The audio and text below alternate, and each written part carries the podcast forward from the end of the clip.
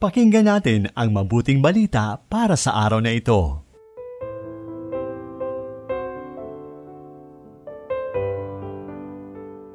Mapagpalayang araw ng Huwebes sa ikalimang linggo ng Kwaresma.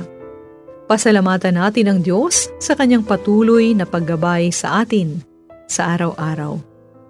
Ngayong Kwaresma, tinatawag tayo upang tumugon sa regalo ng Diyos sa pamamagitan ng pagtanggap sa kanyang salita na buhay at mabisa mula sa mga sulat sa Hebreo, Kabanata 4, Talata 12. Ito ang inyong kapanalig, Sister Ameline Paglinawan ng Daughters of St. Paul. Pakinggan natin ang Ibanghelyo ayon kay San Juan, Kabanata 8, Talata 51 hanggang 50 siyam.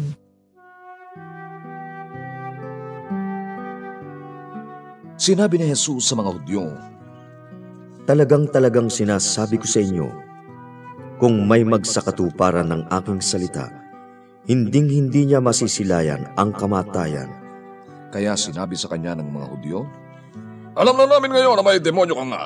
Namatay si Abraham pati ng mga propeta at sinasabi mong kung may magsasakatuparan ng aking salita, hinding-hindi siya nanasap ng kamatayan. Mas dakila ka ba kaysa ninuno namin si Abraham na namatay?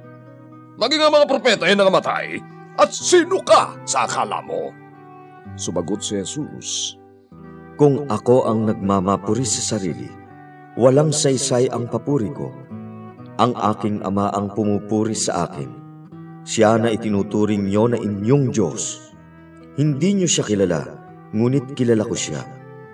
Kung sabihin ko man na hindi ko siya kilala, magsisinungaling akong tulad niyo, ngunit kilala ko siya at isinasakatuparan ko ang kanyang salita. Si Abraham na inyong ninuno ay nagalak na makikita niya ang araw ng pagdating ko. Nakita nga niya at natuwa. Kaya winika ng mga Hudyo sa kanya. Wala ka pang limampung taon at nakita mo na si Abraham? Sinabi sa kanila ni Jesus, Talagang-talagang sinasabi ko sa inyo, bago pa man ipinanganak si Abraham, ako na nga.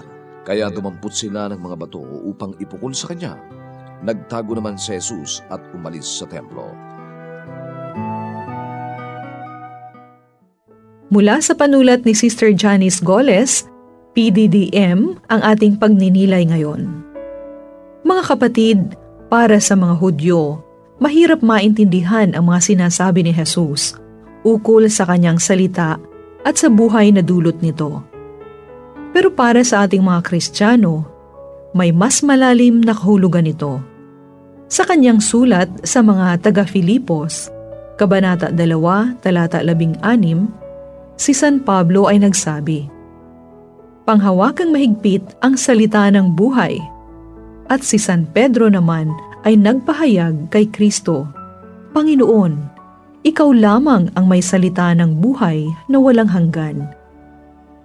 Sa bisa ng ating binyag, natanggap natin ang bagong buhay kay Kristo. Dulot nito ay kakayahang isabuhay ang kanyang salita. Mga kapanalig, sa gitna ng paglaganap ng fake news at kulturang taliwas sa ating pagiging kristyano, paano nagiging buhay ang salita ng Diyos sa ating buhay? Huwag tayong palinlang sapagkat dulot ng mga ito ay kamatayang moral at espiritual. Naway mamuhay tayo ng ganap sa pamamagitan ng pananatili kay Kristo.